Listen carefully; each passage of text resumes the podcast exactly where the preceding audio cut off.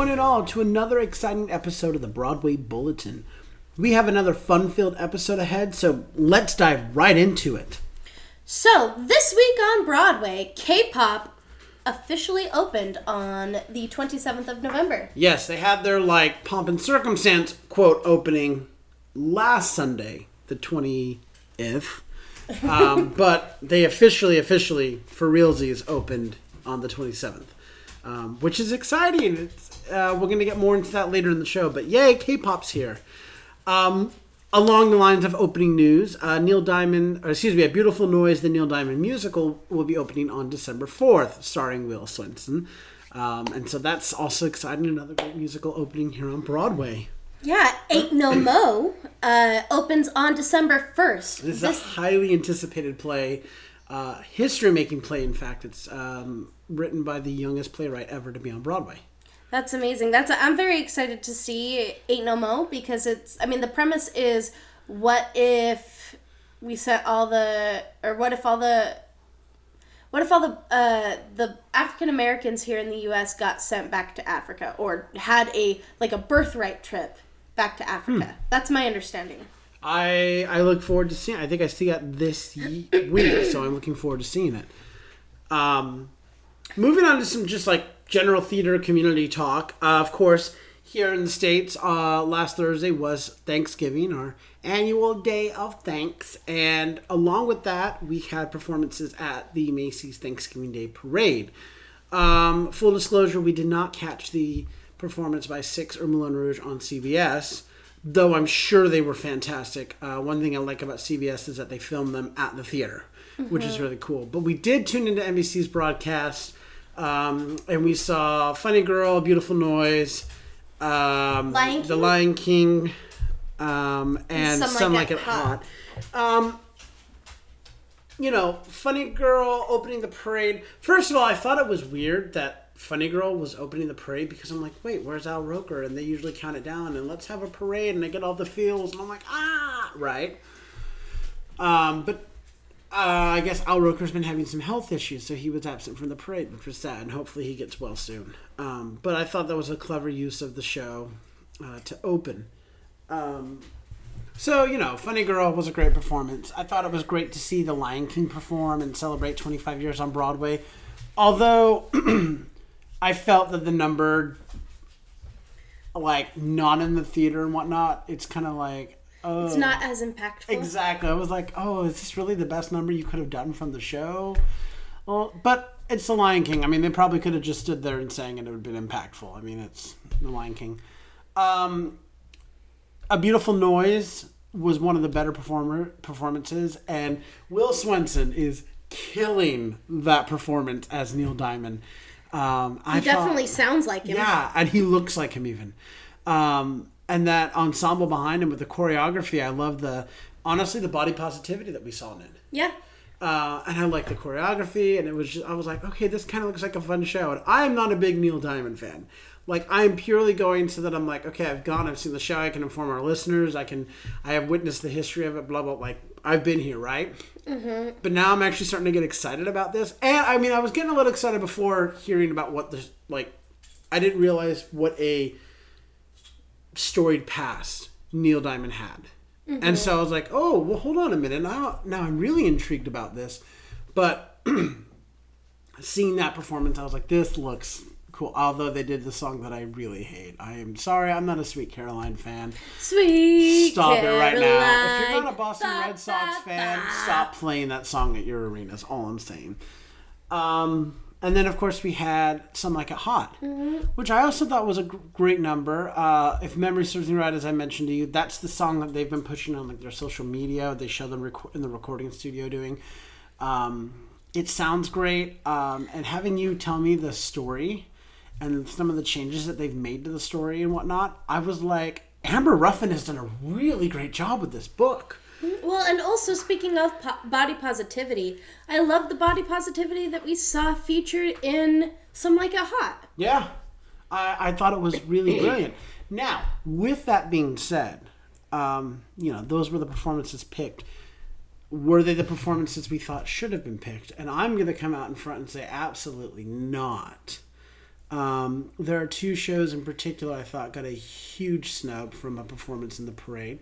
Um, and I think that's & Juliet and Kimberly Akimbo. Two of the hottest tickets on Broadway, and they don't get a, a, a, perf- on either network. On either network. Um, and neither show is something that's not appealing to audiences. Like it's not an offensive show in any light. I can understand why Almost Famous may not have been invited. It may not necessarily have values that can be portrayed in the parade, let's say, if that's a thing. Um, but I was just really agog that I was like, really? & Juliet wasn't picked? Look at all the musical guests you have in the parade. Look at the musicals that you're putting on. Really? And then, like I said, Kimberly Akimbo, the hottest ticket on Broadway right now, a critic's pick. They didn't get to come on and do a song. Wow. And all I could think is, who's really in charge of who gets to perform at the parade? Because if the Broadway League has anything to do with this, they can't turn and look at audience members and say, we're dedicated to filling the theaters up again and really bringing back theater even stronger than it was before, but then also turn around and put that lineup up because I'm sorry, that math don't add up. You you are not doing anything to attract the base to to Broadway. Lea Michele sells tickets. They didn't need a performance on the parade to do that. Moulin Rouge is selling tickets. They don't need a, a performance. You know what I mean? Like we should be using these opportunities in front of a national market to also show what else is coming or what else is playing to get audiences excited about stuff that's not on their social media feed. Right. So I was a little disappointed with the choice of shows this year because I said there's far better things that we could have put up there, and really use that platform to get audiences excited for not just the holidays but after for the spring when we see the dip in ticket sales to make sure that these shows don't pack up and leave and then when these these school groups when these tour groups when the tourists come in the summer we don't have only half the theaters full of shows mm-hmm. but that's my soapbox. Thanks for coming to my TED talk. It is what it is. I don't. They don't pay me to pick the shows. That we can tell. But let's go into some show chatter. So, Agatha Christie's Mousetrap will transfer from the West End, where it is currently the world's longest running play, Mm-hmm. to Broadway in 2023. They've not announced a house yet for that, but it's coming uh, over from uh, from the West End to to Broadway. Didn't they say it was coming to the Nederlander? No, they haven't said what theater it's going to be at yet. Okay. Yeah, yeah. There is something then planned at the Nederlander. I be- uh, Shucked is going to the Shucked is going to the. Shucked is going to the Nederlander. Yes, yes, yes. I feel the Mousetrap. I, if you're asking me for like my, you know, my my predictions, I think it's going to land at the Lyceum possibly. Uh, Okay. the Lyceum would be a good fit for a show like that. I think it could end up at the Hudson, Ooh, what about the James Earl Jones? Possibly. Um, Because uh, only uh, Ohio, Ohio State Murders are, is is a limited engagement. Right, so it could end up there. It could end up at the Marquis, still empty. Um, but I, I, my gut tells me it's probably going to end up at the Lyceum. Something just tells me it's the Lyceum. I don't know why.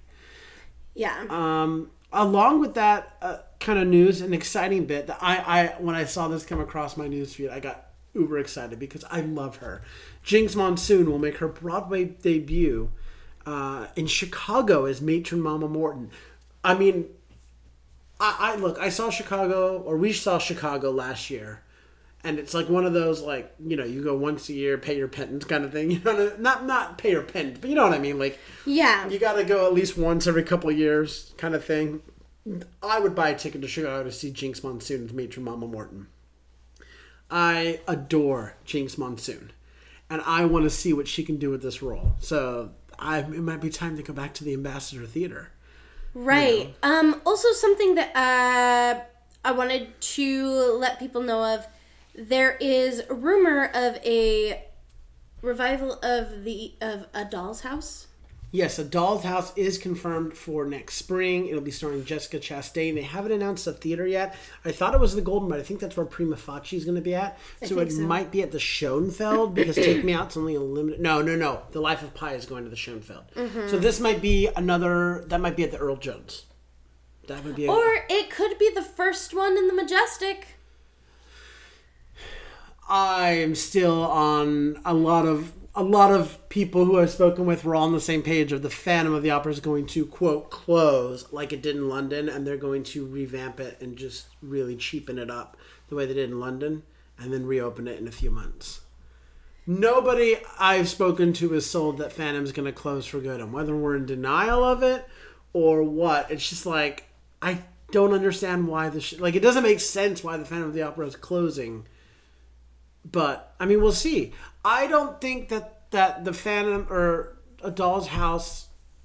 Let me back up. I don't think they're going to put a play in the Majestic. It's Schub- It's the Shubert organization's largest house, and with it being the largest house, the biggest way to make money is going to be with a musical, unless you have like a, a super A list talent that will guarantee a sold out unless unless uh, Betty White and Robin Williams are rising from the dead. Right. I mean, you know, um, and and plays are hard to sell out. You know, they'll they'll fill out good, but plays are hard to sell out if you don't have that A plus talent, or if you don't have you know a, a gripping like oh my gosh you've got to go see the show kind of thing. Musicals are, are going to go to those bigger houses, and so I'd be interested to see what musical they might put there. But we will find out soon where a doll's house is going to land. Um, in about a about six weeks we've got many shows closing and that's when we're going to start to hear the openings of where some of these shows in limbo are going to land. So it's getting exciting. Um, and speaking of shows uh, let's talk about a couple of shows that we've we've seen. Um, starting with uh, i attended k-pop on tuesday Oh, that's right. So you technically attended before opening. I did. And so this is my thing about K-pop. First of all, if you're coming to New York and you like K-pop music, there are ample amount of tickets. I was very saddened to see that the show was only about 65% sold the night I went. And I thought maybe it's the holidays, I don't know. But I was surprised and I thought it can't be a bad show though. It's been getting marketed really well and uh, the performance I saw on Good Morning America was really solid.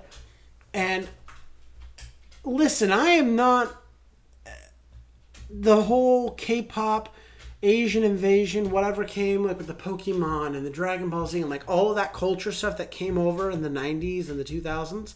I didn't get on that wave. So all of this is like kind of new to me. And I want to know more about it. Like I left the show and I was like, these songs are in my head. I want to know more about this this part this culture.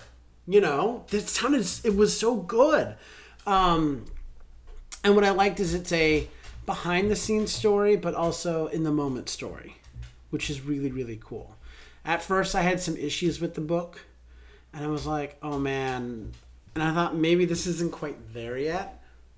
This is something that the show doesn't hit you quite out the gate, smack in the face. It takes a little bit. It it wear not wears you down, but it gets you comfortable, and then it starts to ease you in, and you're like, uh, oh, oh, and then you're in it. And that was really smart. And especially the second act when things really got vulnerable and out in the open i was like oh my gosh yeah this is really good. Um, and, well i guess there wasn't a second act. It, it, was there a second? Yeah there was, Yeah, a, there second was a act. second act. i had to think about that there for a minute. I was like was there a second act? There was. Um, but the design was incredible. The performances were incredible. Uh, i'd go see the show again. I really would. And i in fact i plan to. So k-pop was a win for me.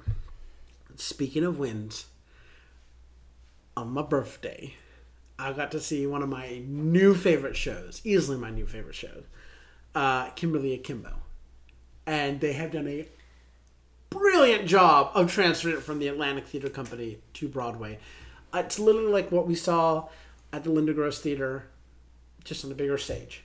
They've added a little bit into songs here and there, some some new lyrics, you know, a little bit longer music. Um, the biggest difference is really in orchestrations and the fact that the the the show choir, who act kind of like the Greek chorus, if you will, um, they're more present on stage as like with their core. There's more choreography and movement from them. Um, but other than that, they kept things pretty much the same, and it works so brilliantly, and it's so well done. Um, and everyone was just loving it, and I've just heard that show's name on everyone's lips, going everywhere, and I'm so happy because this show really was so amazing the first time I saw it, and even seeing it now, I was like, Well, that's we don't see off Broadway shows multiple times, but you did with Kimberly Akimbo. "Oh, the your mom's first trip out here." I was like, "Karen, you got to come. th- You got to see this. Trust me, you're gonna love this." And she did. And when she comes back out here again, we're gonna go see it on Broadway, and I'm gonna be like, "You know, you've seen it in the first stage. Now come see it this way." Uh, I also supported Broadway Cares Equity Fights AIDS because it's Red Bucket season. Um, I bought a playbill um, from them, the signed playbill, and because I'm not stage joined right now, of course, most actors aren't either because of COVID. But it's everyone in the cast signed it. There's a lot of Broadway debuts, and this is just like I said, one of my this this is my current this currently is my favorite show playing, and I was like, yeah, this is my birthday gift to me. You know, Victoria Clark's, I got her signature right there. Bonnie Milligan's right there.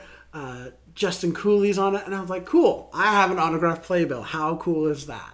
And I got to give to a wonderful organization. So, and then rounding out some show chatter, some shows that we sell. Um, I saw just the iconic, the best way to start the season here. The Radio City Christmas Spectacular starring the Rockettes. And New York at Christmas. I love that show. I get all wispy eyed at the show, and it's so What does wonder- wispy eyed look like? Come to the show and you'll see. I couldn't find anyone to take my second ticket. I was so bummed. Um, but it was the day and the night before Thanksgiving, so I couldn't be mad at anyone. I was like, well, what did I expect? But my coat had a lovely seat. Um, but it was so beautiful, and they added these flying fairies to the show, and those dancers are incredible, and the singers, and I just, it's my favorite way to start the holiday season. And now that we live here, this is the second year in a row that we've gotten to go to the show the night before Thanksgiving to kick off the holiday season, and it's just, it's a tradition now, you know. So it, I love that venue. It's so beautiful, and that show is great. So, oh, so many shows just come here and see. Like, come, let's let's have a parade of shows. Come to New York. come to New York and let's get on with the show, as Nathan Lane said. Um, yeah, and then I, I mean, really rounding out this this portion of the episode, I think the only thing left to really say is, as you are listening, our dear dear friends. Uh, this is being released on Tuesday, November 29th, which happens to also be Giving Tuesday. Uh, we've had Black Friday, we've had Small Business Saturday, Cyber Monday. Well, now we're on Giving Tuesday, and we would it would mean the world to us if you are in a position to to please please head on over to patreon.com slash stage whisper pod and please give any amount that you're able to. We've now added two other uh, amounts that you're able to sign up for. They're called our tips. Uh, $1 and $2 you can just send us a monthly tip if you'd like of just those amounts and they go a long way.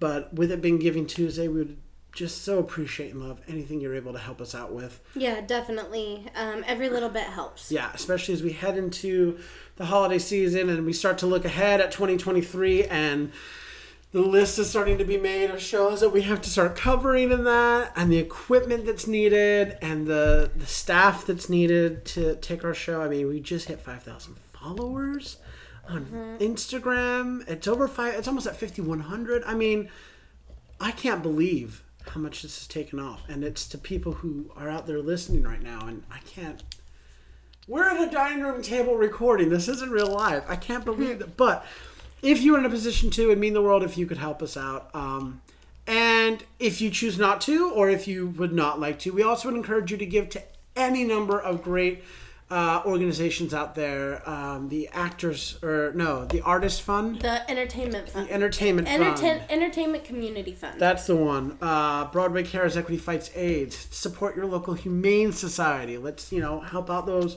our fur friends. Um, you know, give to um, Anyone, if you're even if you see someone who's maybe on the street and need, is in need, that's the best part of the season. Just Yeah, just, just, uh, helping each other out. We have been through a lot these last couple of years. Right. So let's, let's, really come make together this season about helping each other out. Absolutely, you know.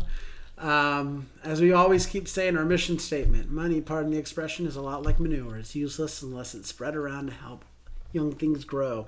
Let's spread some money around this holiday season and really help each other out and and see what 2023 holds. So, with that, we have a really great second half of the show for you because we've got another great uh, new Whisper in the Wings.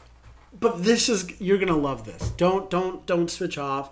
Don't don't fast forward. Trust me, because we sat down, or I sat down with Diana Yanez, Maria Russell, Sandra Valls, and Geoffrey Rivas, who are the writers, creators, performers, and director of this incredible show coming to New York called Latina Christmas Special.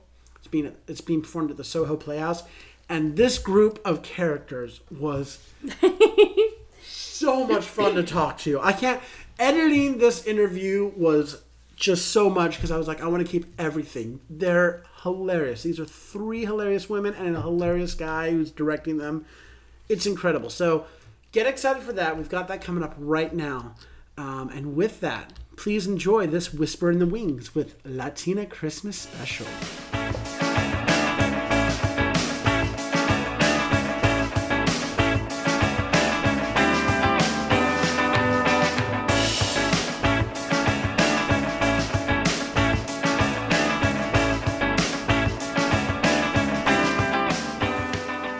Welcome in, listeners, to a fun filled, exciting episode of Whisper in the Wings. We have a great lineup for you today.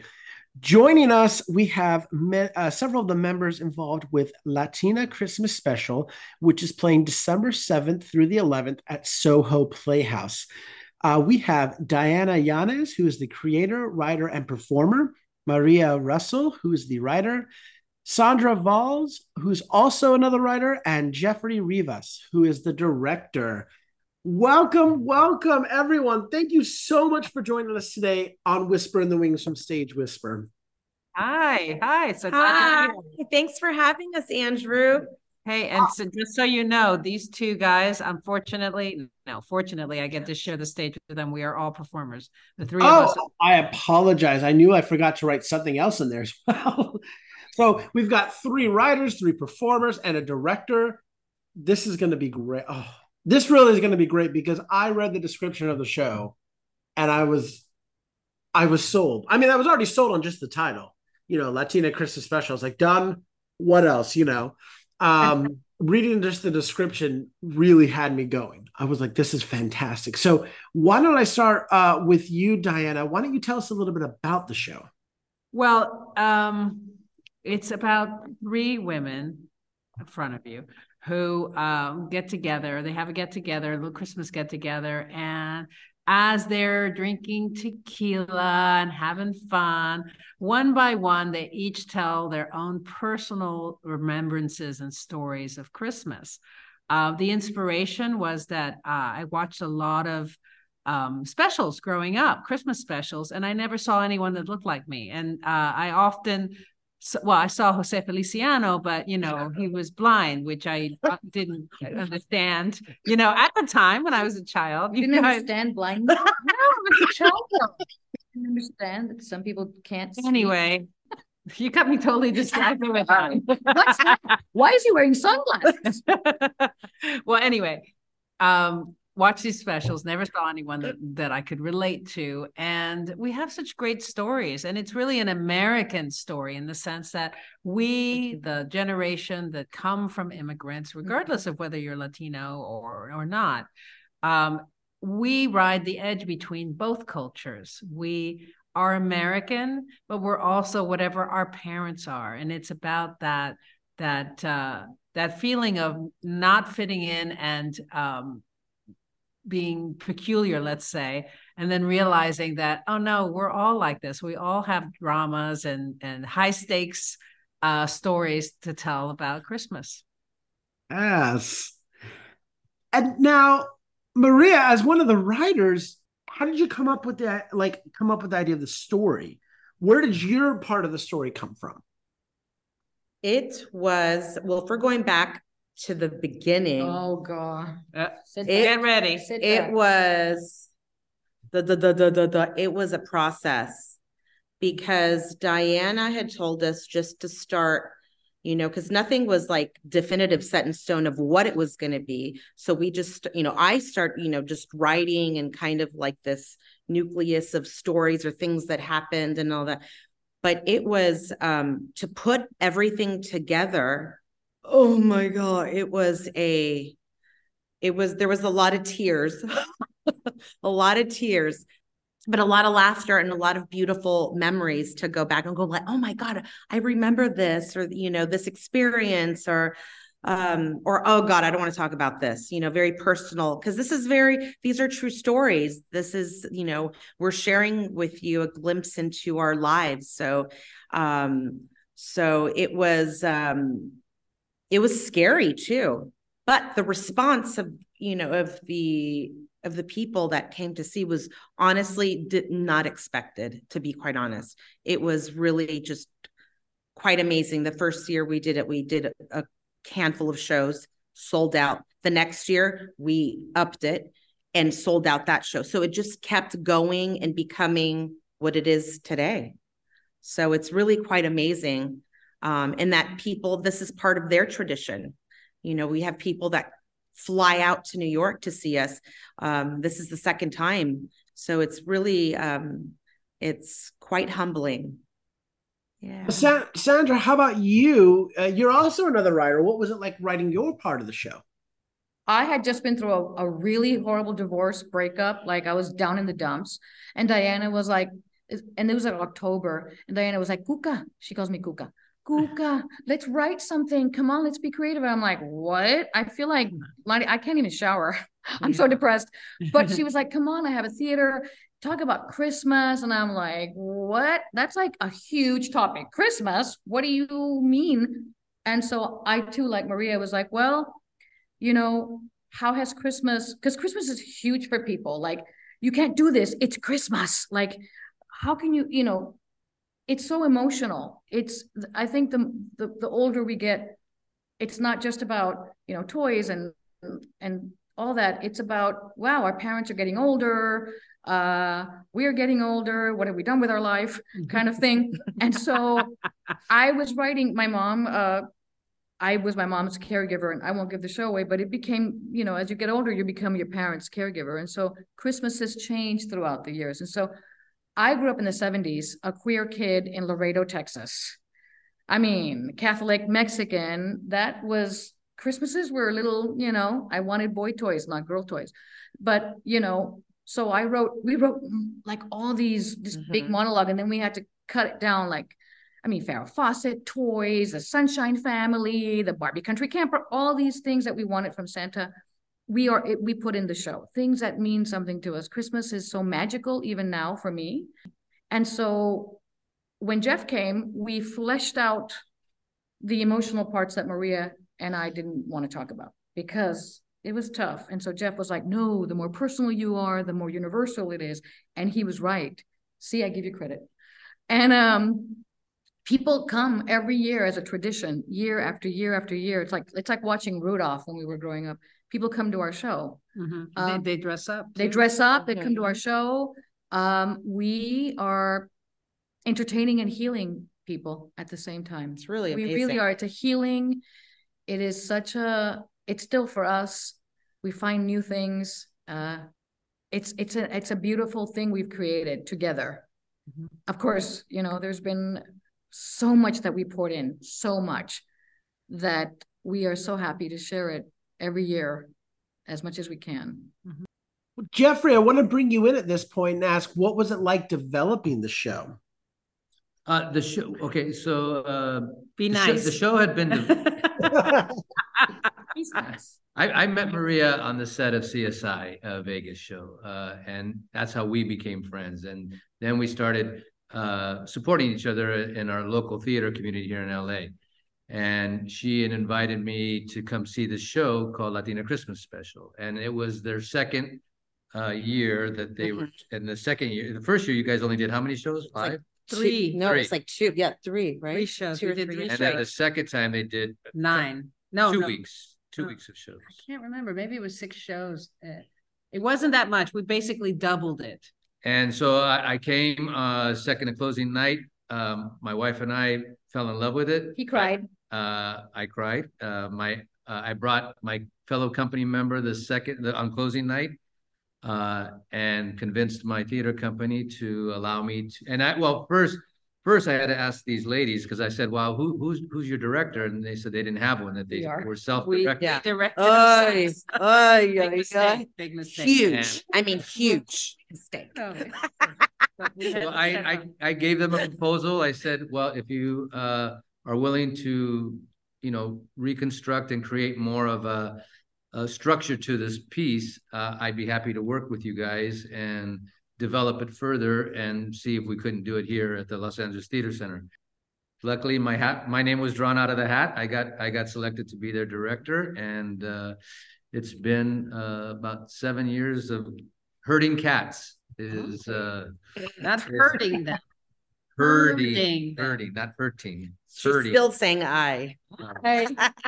Uh, and, and again, uh, uh, to, to dovetail on what Sandra said is that I, I felt that the show was amazing the first time I saw it, but I felt like they were just scratching the surface on, on some of the topics that they were talking about.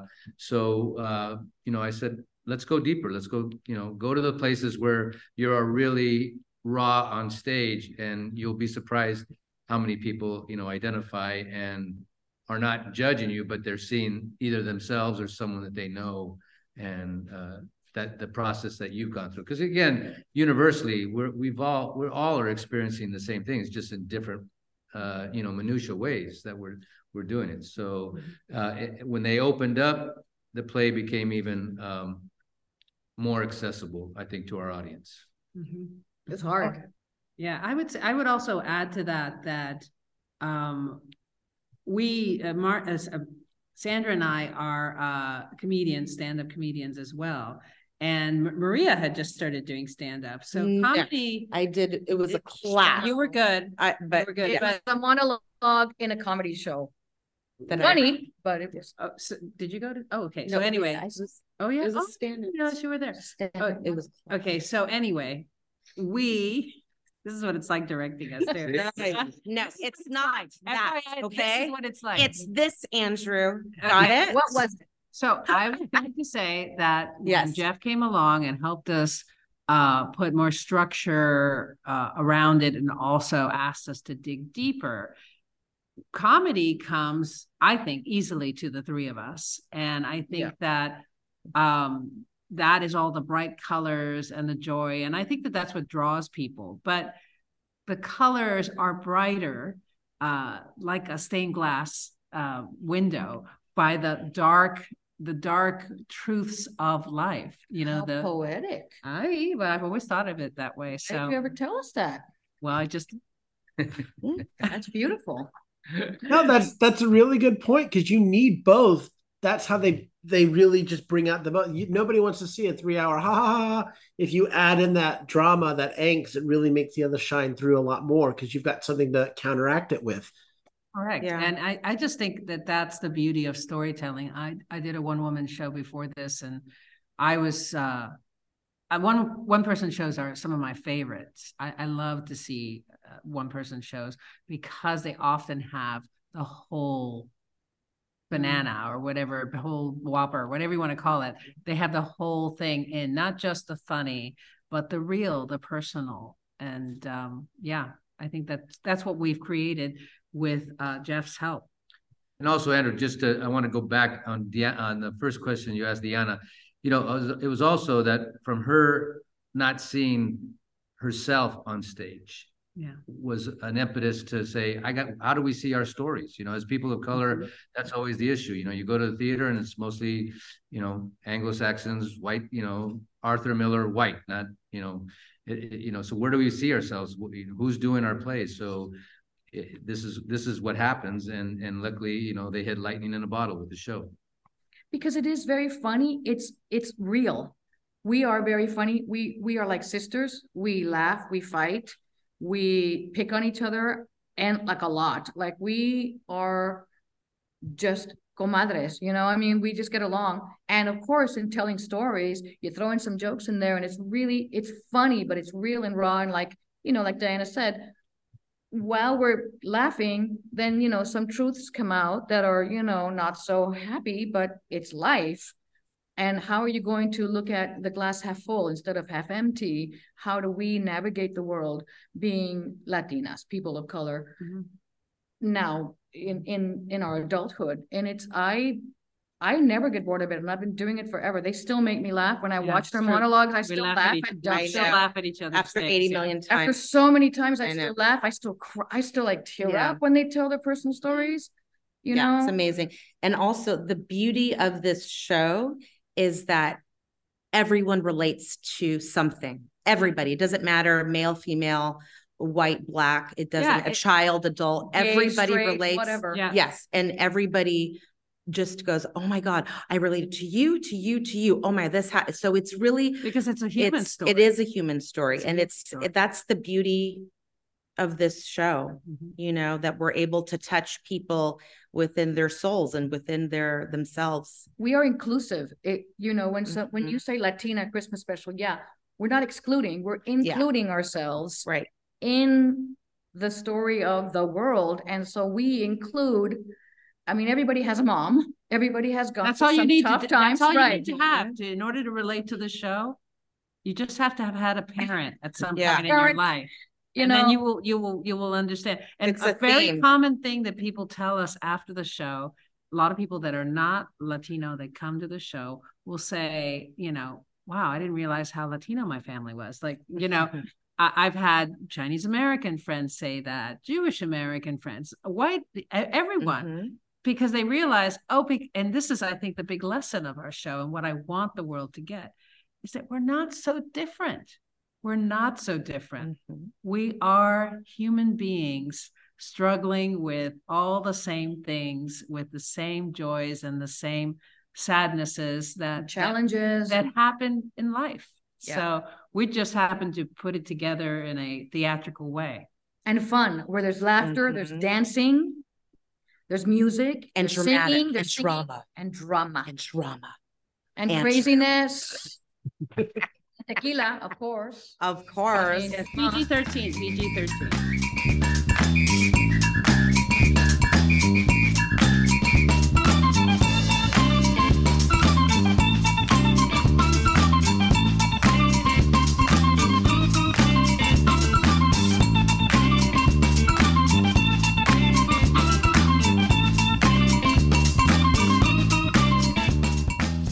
Now, you guys have kind of touched on this a little, but I, I thought I'd ask anyway. Is there a message or a thought that you're hoping the audience takes away from the show?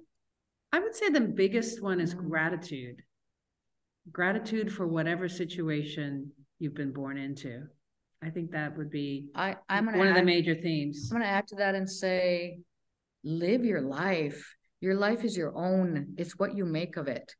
It's how do you want to see, how do you want to navigate the world with the skills and cards you've been dealt, if you want to put it that way? How is your perception of life? Do you want to look at it like half full or half empty? Mhm, mhm. be grateful but but how do you want to live your life and make the best you know we in buddhism we say poison into medicine how are you going to change that poison into medicine daily repeatedly. You have choices. Who do you hope have access to the show?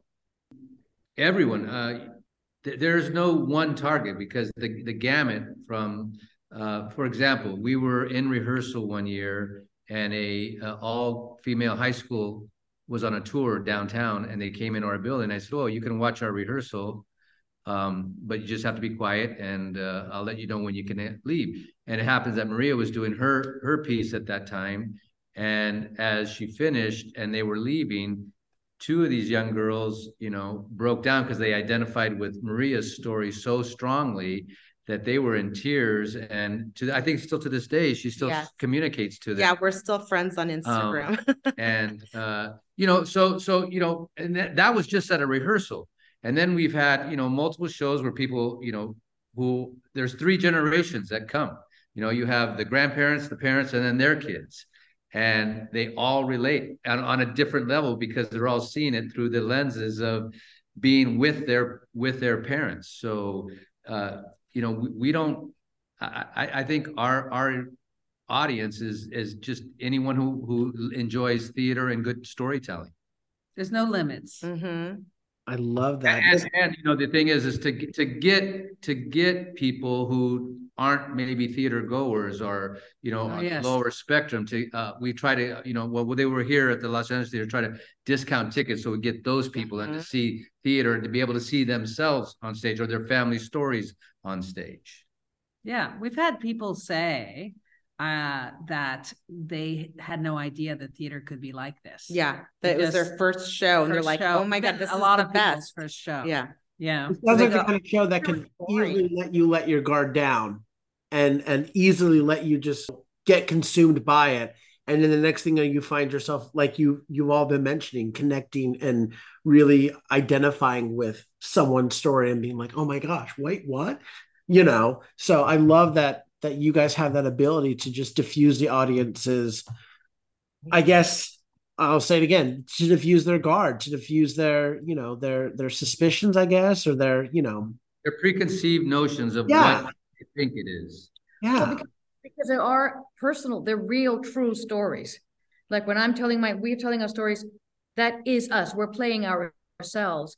Plus, like I said, there's music, there's multimedia, we have slides in the back. It's not like just talky talk, talk, play. When I hear the word play, I also kind of go, "Mm, I don't I love play. I know that you're very, you're like the one I'm very theatery. I'm not That's how- saying that I how I got plays. these two. I'm saying that when you hear a play, I kind of go in like, Yeah. I don't know, it's gonna be like, whoa, whoa, whoa, whoa, whoa, and I can't deal with not inauthentic. There's so much out there, and you know it. I know you're trying to be positive, but you know what I'm saying. Mm-hmm. Oh, you do. yeah, Andrew. No, I Andrew Andres Cortez knows what I'm saying. I think I think also uh, also the- We're make it fun. well the Mhm. quality to my the, what I my experience is, and I'm going to give props to New York. The quality of theater in New York is outstanding, and uh, I I feel that uh, there is really great theater. New York is a small place in this big country, so I think there's a lot of unfortunately um theater that isn't as good and that's what that's what affects people's perception of I will add to that. You're absolutely right. I was more referring to like when pe- people in LA don't really go to theater. Right. And the fact that we sold out, how many, 22 show in LA? oh, is what I'm every year, referring to. Every year we sell out in LA. Every year. We have sold out. We've also actually almost sold out in New York. Yes. Um, but what I'm referring to is like it's harder to sell out here in Los Angeles. But the point is because our show is so Universal. diverse and universal and Mhm. fun and like I said, Right. music, slides, multimedia, our true stories, laughing, laughing, laughing. While people are laughing, you sneak in a little bit of healing and and education in there. When their guard is down laughing, yeah. and we take them on a roller coaster ride of emotions so it's it's almost like this cathartic sense of feeling at the end where you're like oh my god i feel so good i feel this you're we kind of open you up That's right. you know and it's I'm- really you know euphoric like we're not proud of this show at all like at all We're very insecure. like super Super. I was going to say the one thing I've loved about theater since its return, and I, I mentioned it to my mom because we went to a show uh, when she was here back in the summer, and and it caught her off guard a little because I, I know what you're talking about, Sandra. Um, the audience was was v- being very vocal and responding to the actors on stage, and she's like, "Oh man."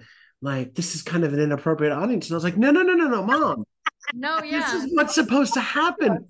The cast needs to hear you out there. We need to, we need to be react. If you feel the urge, don't force it. But like if you're honestly disgusted by something someone says, or you agree, let a little mm or like a uh-huh, you know, let them hear it because it's live. We're in the room together. It's awkward. The fourth wall only exists if we allow it to exist.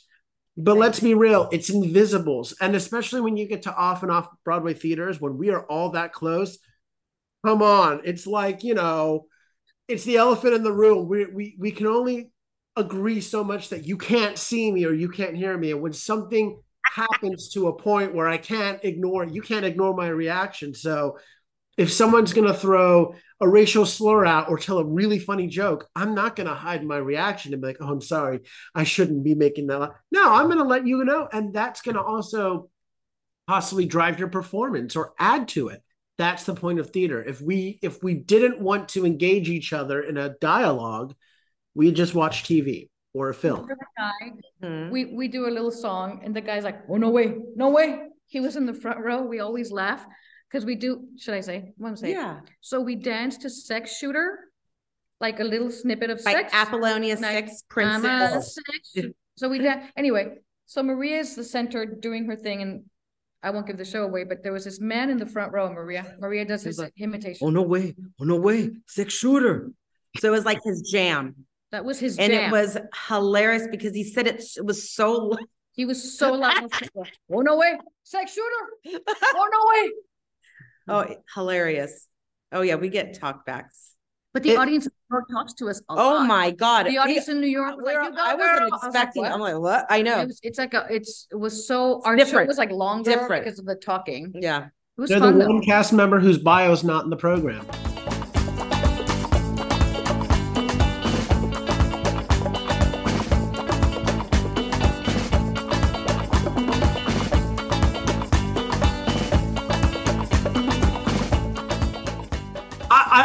To say I usually lead the introduction of this part of the interview by saying I want to give our audience member a chance to get to know you more, but we've been already doing that, which is fantastic. My favorite color is blue. Mine is Uh, pink and black. I like burnt orange.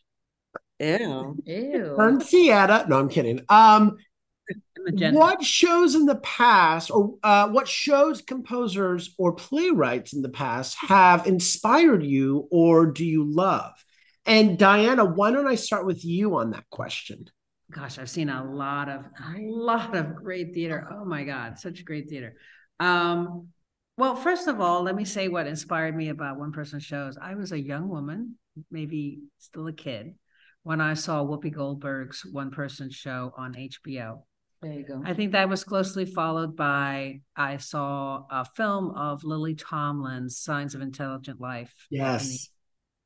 And then I saw John Legu- Leguizamo's um, shows um, on HBO or Showtime. I can't remember what channel it was on because I, I- I lived in Miami. We didn't really have theater.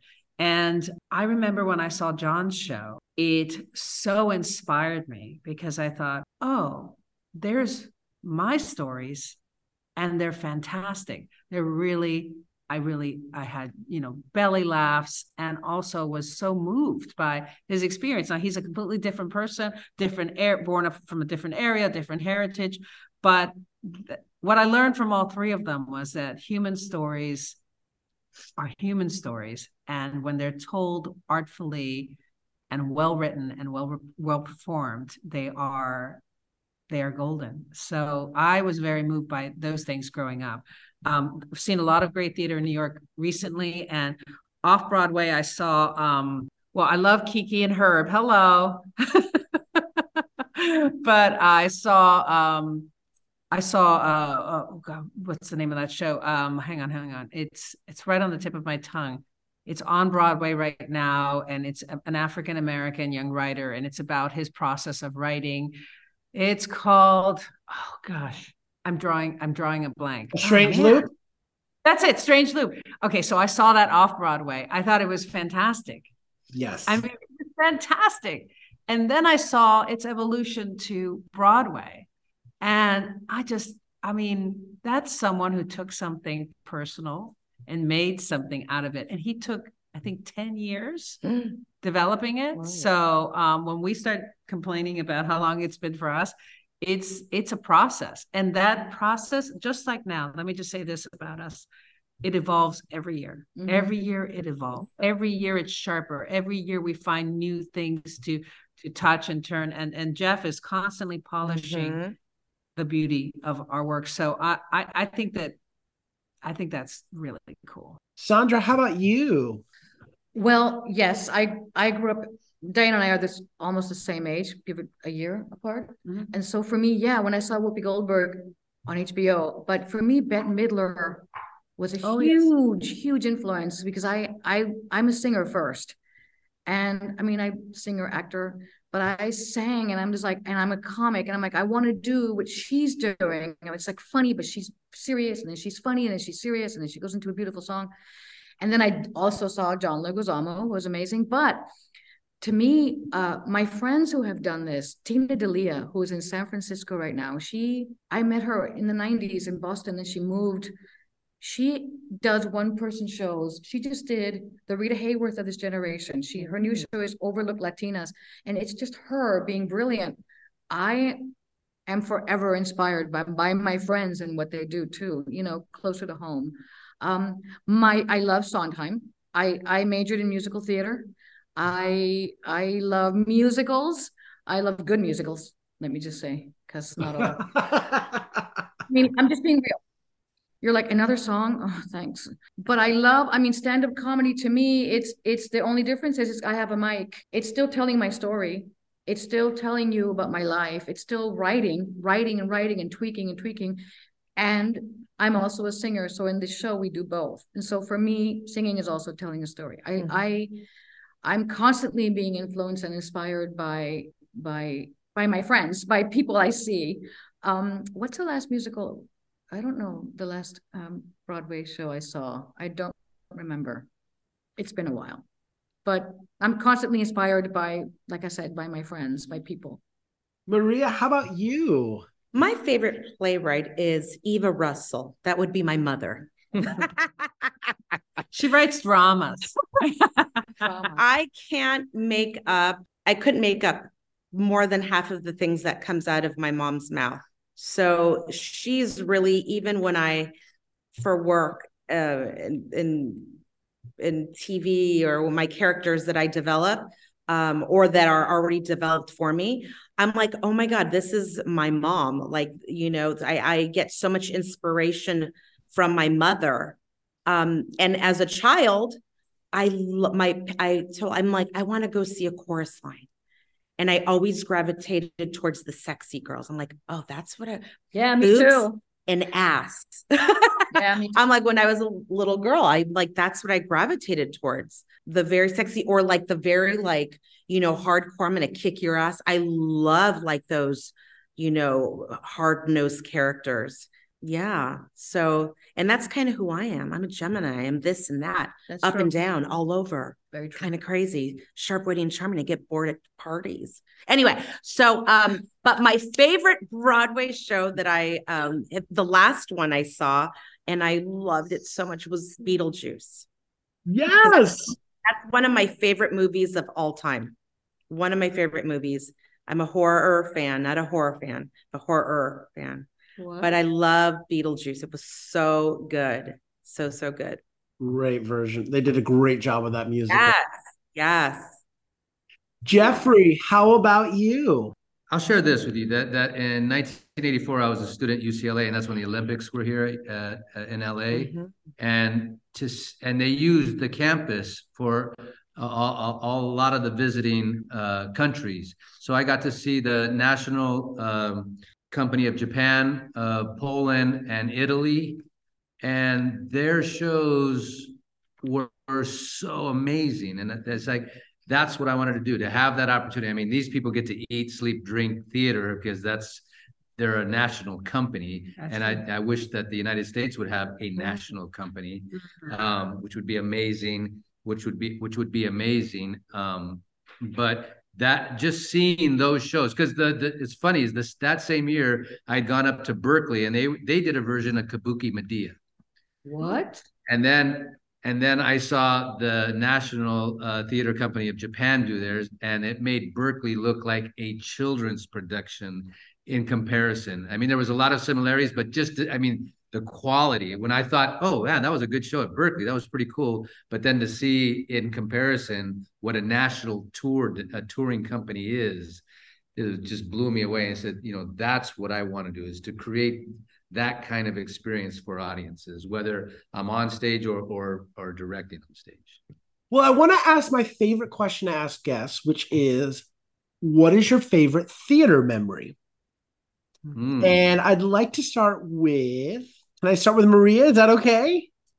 Well, for me personally, the one that sticks out the most, um, and um, Papa, and Jeff touched on it a little bit, was I um the year I think it was year three where Jeff wanted me to go a little bit deeper within the theme of being bullied.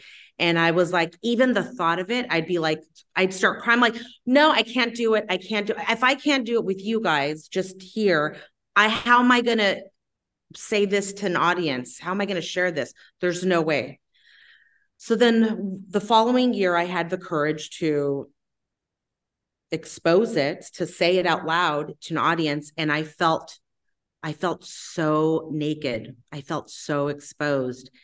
And that was that little girl named Cicely that came up to me and she was crying and makes me ah makes me very ah sorry Okay.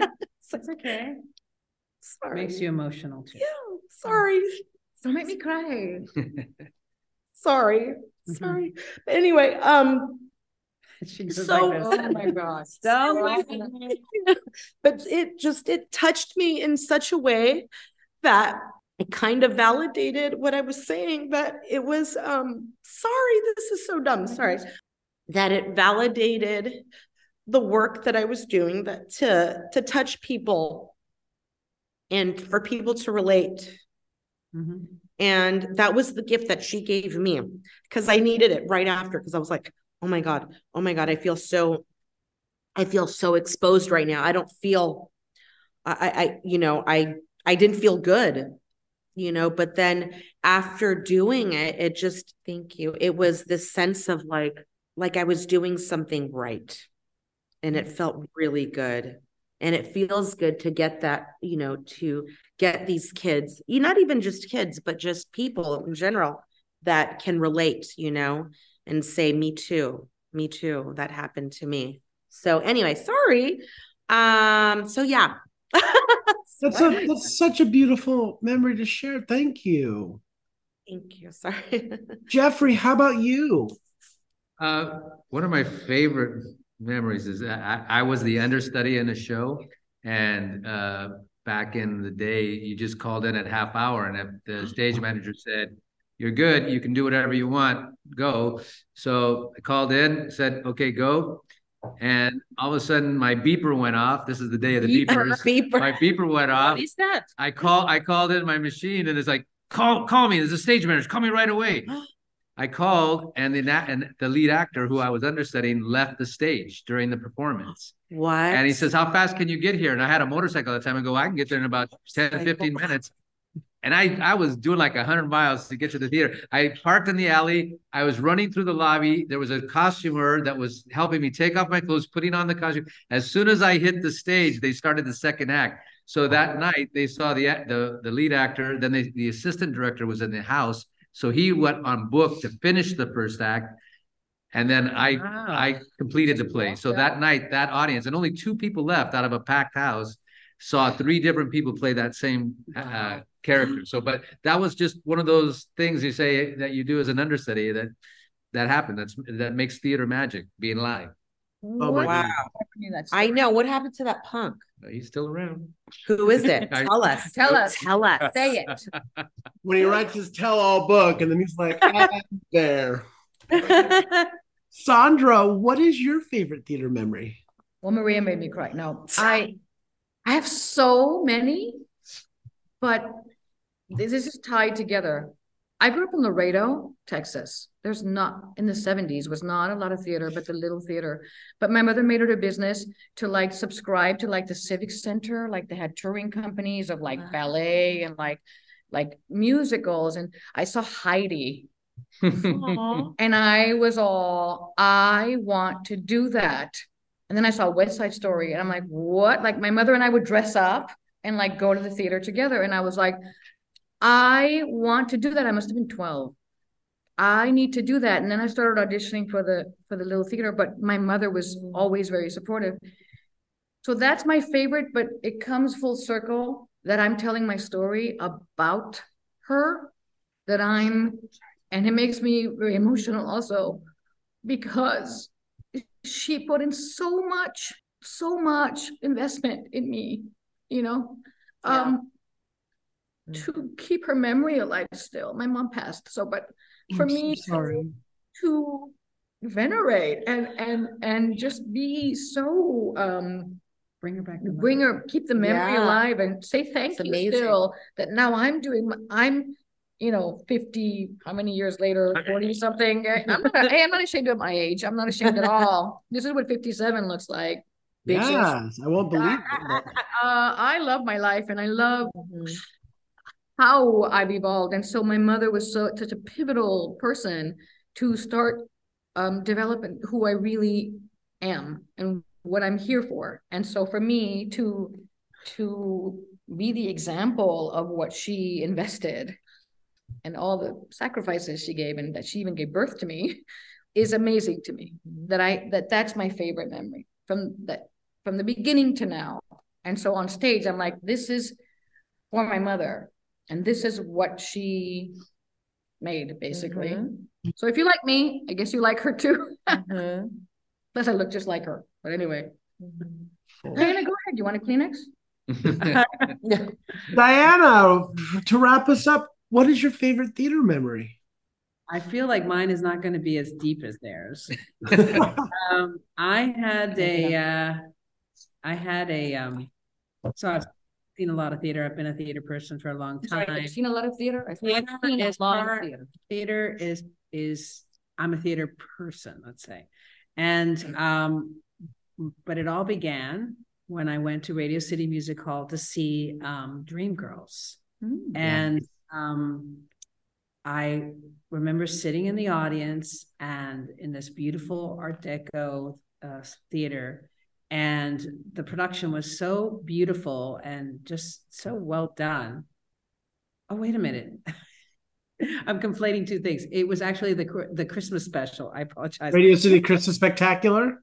It's Christmas Spectacular. Yes, I put two two shows together. I apologize, but anyway, I was very young and I saw I saw the the show. I was basically a kid, and I thought, I there's got to be a way that I can be part of this. Somehow, this is where I belong. I knew it, and so Radio City Music Hall became this thing for me. And then uh, in 2007, I think, I was touring with Margaret Cho, and uh, when I looked at where we were going, one of the places was Radio City Music Hall. And I thought, I can't Mhm. believe it. I'm actually here. And uh, I was part of a, uh, we were part of a bigger show. Um, so it wasn't just her, but we did a number. Um, and I was off stage, you know, in the back, waiting for our time. And I went, oh my gosh, this is my dream come true. You, you actually say, you actually make a decision and it actually happens, right? And then I forgot all of my lines and I was panicking and I was having like like a gagging feeling, like I was like because I was so scared because I had realized how important this moment was. And um, Margaret put her arm around me, and in that moment, I said, "I have to be ready for her," and that's when I came back, and I was back and I had a great performance. So, yeah. That's amazing. Love the Christmas Spectacular. Yes. I was named Maria after the West Side Story. So there you go. Really? I really was. The West Side Story? The West Side Oh. Story. The OG. Is that different Yeah. from regular West Side Story? Yes. Okay. I thought it was how do you solve a problem like Maria? No, that's what I meant. Sorry. That's what I was named after. Okay. I adore that. film. Another conflation. Uh, Are there any other productions or projects that any of you have coming in the pipeline that we might be able to plug? Um, I can't say the actual name of it quite yet. I know I can't say, but it is going to be um it's an Amazon show that I'm I'm a series regular on and it will be um coming out in March of 2023 for Amazon. So, and then also season 4 of Tacoma FD. So that will be I believe in January. So you can catch me on that too. Yeah. I have a number of projects, uh, but uh, Go ahead. none can be discussed yet. It's, it can, I told you that I do a lot of theater. Anyway, uh, I'm sorry, do you do it? No, she said but, on a theater um, but if person. DianaYanez.com, that's the best way to find out what I'm up to, or Instagram, Diana Yanez Show. I am hosting the Creating Change Conference in San Francisco in February, and I'm very proud of that. I've hosted it the last two years virtual because of COVID. But now we'll be hosting the Creating Change conference in San Francisco in February. And in April, I will be in the at Zachary Scott Theater in Austin playing uh, in the play called Roe, as in Roe v. Wade. Yes. Play Roe's girlfriend. Um, and so we were gonna do that in 2020, and then COVID hit, and Roe is coming back at the Zachary Scott Theater in Austin, Texas. Um, and I'm very proud of that because it's Texas, and we're doing an amazing, important play. So, yeah, I'm excited about those projects. Geoffrey, anything else with you? Wow, there's just you know my theater company. We we we have two seasons. We have our spring season, our fall season, and we usually do one of our uh, in-house plays. So uh, and I got some various television stuff that's. Oh yeah, that's Can you talk pending. it Can you say? no? No, you can't yet. Huh? What Big Sky and Yeah. um, And can Station station nineteen. Amazing. Yeah. My last question, real quick, is if our listeners want more information about Latina Christmas Special or about any of you, or they want to reach out to you, how can they do that? I, I would say to just make it simple, latinachristmasspecial.com. And if they click on about, there's a, there is, I think, uh, Links. creative. And in the creative, we list our, our, um, social Handles. media handles and there's bios about us as well. Are all our Yeah. websites on there? Yeah. cool. Oh, okay. But my website's we love Sandra.com. Just, you know. But mine is mariaannrussell.com, just so that you know. and we hope Andrew that we we get to see you in New York when we're there. I know. Will we? Yeah. I know. Are you? Yeah. You better wait after so we can all bombard you with hugs and kisses. Oh my gosh, absolutely. I I'm coming to the show and I'm not leaving without saying hello. Anytime I interview a guest, I'm I'm always the one that's like, I'm showing up, we've talked. I'm definitely going to say hi. Don't you know who I am? Your family now. Don't you know who I am? Okay. Diana, Maria, Sandra, and Geoffrey, thank you so much for taking the time to sit with me and just, I mean, brightening my day up, getting me so excited about this show. It has been an absolute joy speaking with you. Thank you all so much. Thank you, Andrew. Thank you. We had an amazing time with you. My guests today have been the writers and performers, uh, as well as the director of the upcoming show Latina Christmas Special, Diana Yanez, Maria Russell, Sandra Valls, and Geoffrey Rivas. Uh, and Latina Christmas Special is playing December 7th through 11th at Soho Playhouse. Tickets and more information can be found at latinachristmasspecial.com. Get your tickets now. I know I'm going to be, so hurry up because I bet this thing sells out and you don't want to miss it. So until next time, I'm Andrew Cortez reminding you to turn off your cell phones. Unwrap your candies. And keep your masks on. And keep talking about the theater. In a stage whisper. Thank you.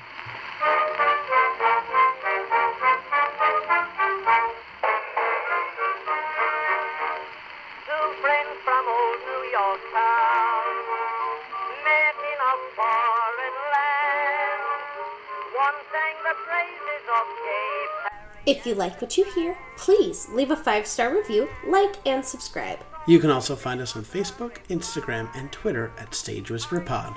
And feel free to reach out to us with your comments and personal stories at stagewhisperpod at gmail.com. Our theme song is DJ by Jazzar.